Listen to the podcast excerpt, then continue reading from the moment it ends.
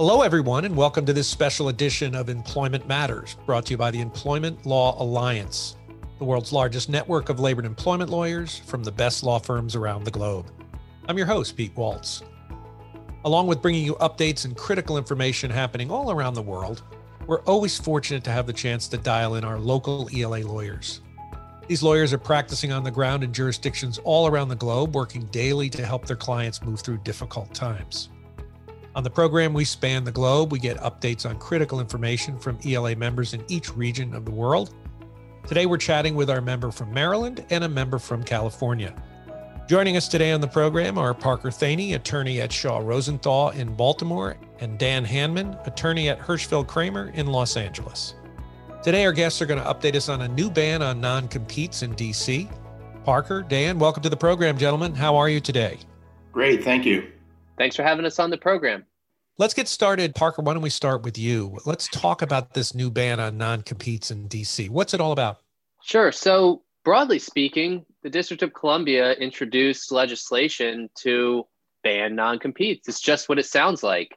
But there's a bit more to it. And as with any law, the devil is in the details.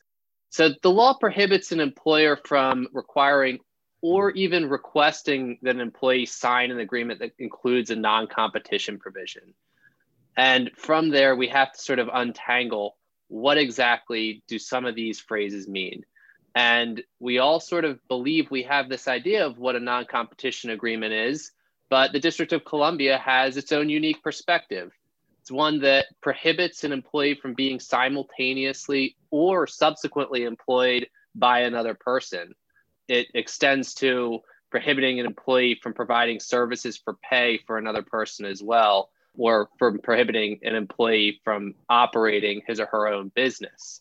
So, this is a bit broader than what we might typically think of in terms of a non competition agreement. It doesn't just relate to competing entities, it relates to prohibitions on employment with any other entities. When we talk about the definitions and what the law provides, we also need to look at what the definition of employer and employee are. And there we're talking about pretty broad definitions as well. An employee being anyone who performs work in the District of Columbia on behalf of an employer. So, what's an employer? An employer is any business operation in Washington, D.C. Now, I will say there's some interesting quirks in the law, and one of them comes up when we talk about the definition of employee we've got a few exceptions for things that are not surprising, like volunteers, but others that are a little bit more surprising, like babysitters. So, babysitters are not employees, meaning you could ask your babysitter to sign a non compete. I don't know why that's in there, but it's an interesting little exception. Uh, yeah, I'm not sure how babysitters are going to react to that. Isn't that something? The other area that I found a little bit interesting is there's also an exception for someone called a medical specialist. And generally speaking, those are highly compensated healthcare providers. So, an area where a lot of times us attorneys sort of think twice about non competition agreements due to public policy reasons. Here we've got a specific carve out in the law that permits non competition agreements for so called medical specialists. Beyond banning non competes, there's a couple of other components of the law that I think are particularly interesting. One is a notification requirement. And the notification requirement mandates that employers, as defined in the statute, offer notification of this new ban. And they offer specific language in the statute itself to current employees, new employees, and inquiring employees within certain timeframes. And so we've got not only the ban, but a mandatory obligation to provide notification to folks. There are also things in the law like prohibitions on retaliation for folks that refuse to sign a non compete or complain or question non compete agreements.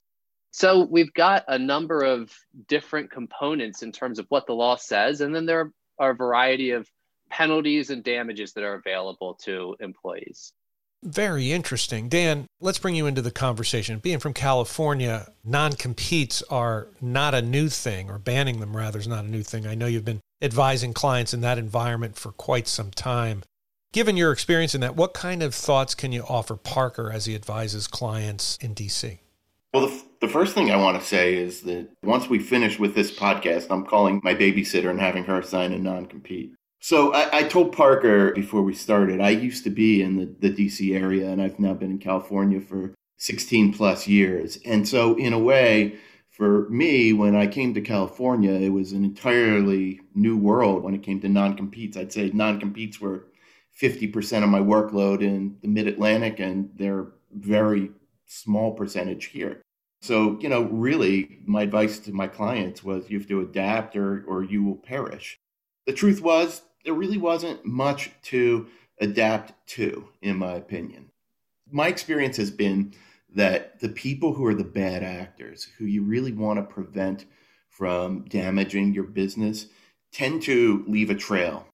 And there are ways that you can keep them from damaging your business, whether you have a non compete or not. And the best example of that, perhaps, is this guy, Anthony Levandowski, who this made the front page of the Wall Street Journal. He was a, an engineer for Google in their self driving vehicle division. He was recruited by Uber. He was a very knowledgeable guy. He was paid a boatload of money and he was caught red handed taking all of the data that he needed to leave Google and go to Uber. It's a huge settlement. Google actually ended up taking equity in Uber as part of the settlement. He got an 18 month prison term. Now, granted, this is an extreme case, but it illustrates an important point, which is that whether you have a non compete or not, there are ways that you can track down the really bad actors, the people that you want to keep from harming your business. And I would say you really have to focus on two things. Number one, since we're in a service economy, your, your most important asset is probably your clients. So you have to do everything you can to cloak your clients, their preferences, and everything about them in secrecy. And the second thing is your data. You want to make it impossible to, or as difficult as possible, to take your data. And you want to have as many proactive measures, as many safeguards on your databases and things like that in order to make sure that these types of things don't happen to you. So you can do that through trade secret laws, through confidentiality agreements. In California, you can still do agreements prohibiting solicitation of coworkers. We'll probably talk a little bit about what they call garden leave agreements. There are still ways to try and keep your clients and your information safe. Sage advice from Dan. Parker, given that, what are some of the other unique challenges posed by the DC law? Sure. So, when you think about the District of Columbia, it's a bit different than a lot of the jurisdictions we typically think of because it's very small. And the folks that work in the District of Columbia oftentimes work in Maryland and Virginia as well. And so there are unique challenges posed to employees that are performing some of their work, for example, in Maryland or Baltimore or Northern Virginia, as well as the District of Columbia. And for employers that want to impose restrictions on those employees, it can be quite a challenge to try to figure out how you might draft an agreement that would pass muster under this DC law, but still restrict competition in other jurisdictions. And of course, those tools that Dan was just mentioning are all still available. Confidentiality agreements are specifically carved out. There's no mention of non solicitation agreements, but there's a committee report that suggests that those are still available in the district. And of course, trade secret laws, both local and federal, are going to still be useful tools to employers. So, Dan, given some of these jurisdictional challenges, you know, we've got a tiny jurisdiction there, and yet they they are certainly reaching deep into some of those areas. What other experience can you share with us that would help Parker along with some of this thinking with clients here? You know, it, it just occurred to me that as we're discussing this new DC law, that there's discussion in Congress about shrinking the District of Columbia to an even smaller postage stamp than it already is and making the residential areas of DC its own state. And I wonder how much of an effect that would have on anything. But jurisdictionally, I can tell you in California for a long time, there was a view that you would put a choice of law or a choice of forum provision in the agreement saying, even though you, employee, work in California, this will be governed by New York law because New York is where our headquarters are, for example. California has since rejected that. There's actually a specific law on the books that says that they won't enforce choice of law provisions choosing another state's more favorable law when it comes to non compete agreements for employees that work in California. And I think as the law begins to change in other jurisdictions, you will see more of those types of provisions pop up. But in the meantime, it doesn't hurt to try to have your agreement enforced by another state's law. What I would say, in my experience in California before this statute was passed a few years back, was this when you choose that state, when you choose to have your agreement governed by another state's law, make it a state that has a real connection to the employment relationship. Don't pick Delaware because Delaware is the state that your company is incorporated in. Courts tend to look at that as a ministerial act and that there's no real connection between that state and your agreement. Pick a state where you have a large number of employees, where maybe this particular employee reports to someone in another state. Pick a state that has a real connection, or the legal term is a real nexus to the relationship.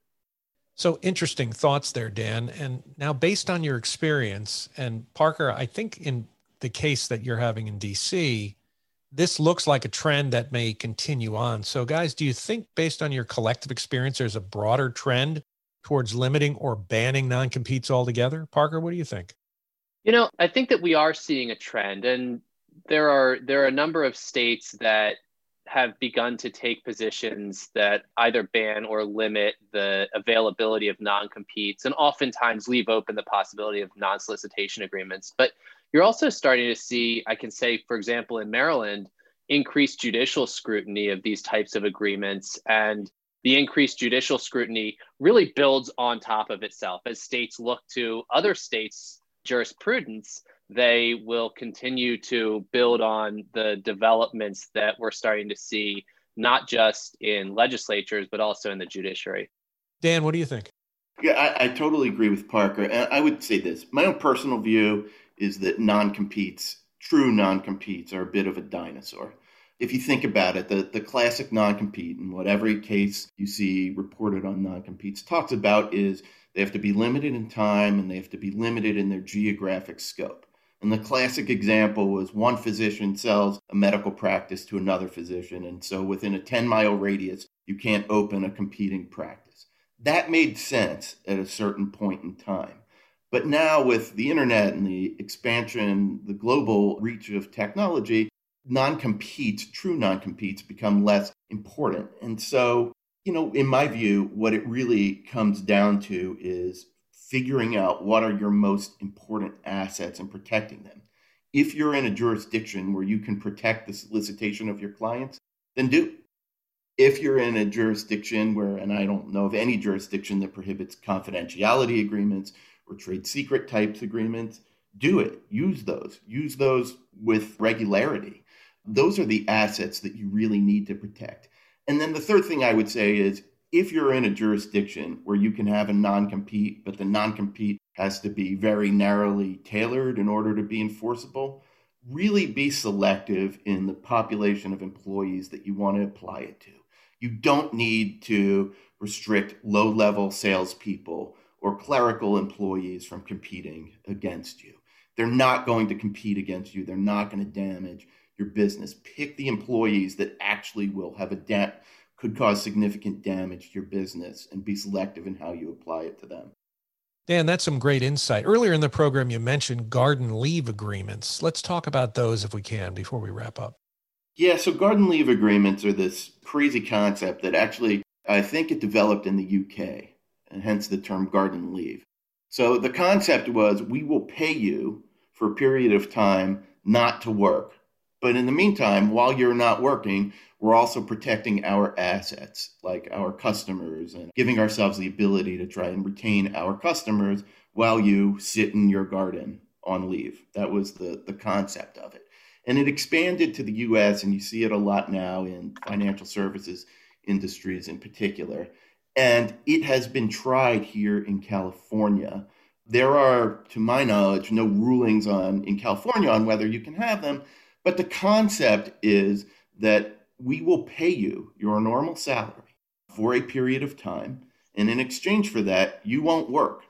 You will be listed as an employee. You will continue to get your health care, but you won't actively work against us. You won't go to one of our competitors as long as we pay you. My experience has been that if they're they're very expensive, so my point about selectivity is important. You have to be selective about who you choose to apply them to. And more importantly, I think you need to keep the time of the garden leave as short as you possibly can. I don't think a court is going to view a garden leave agreement that goes on for over a year favorably.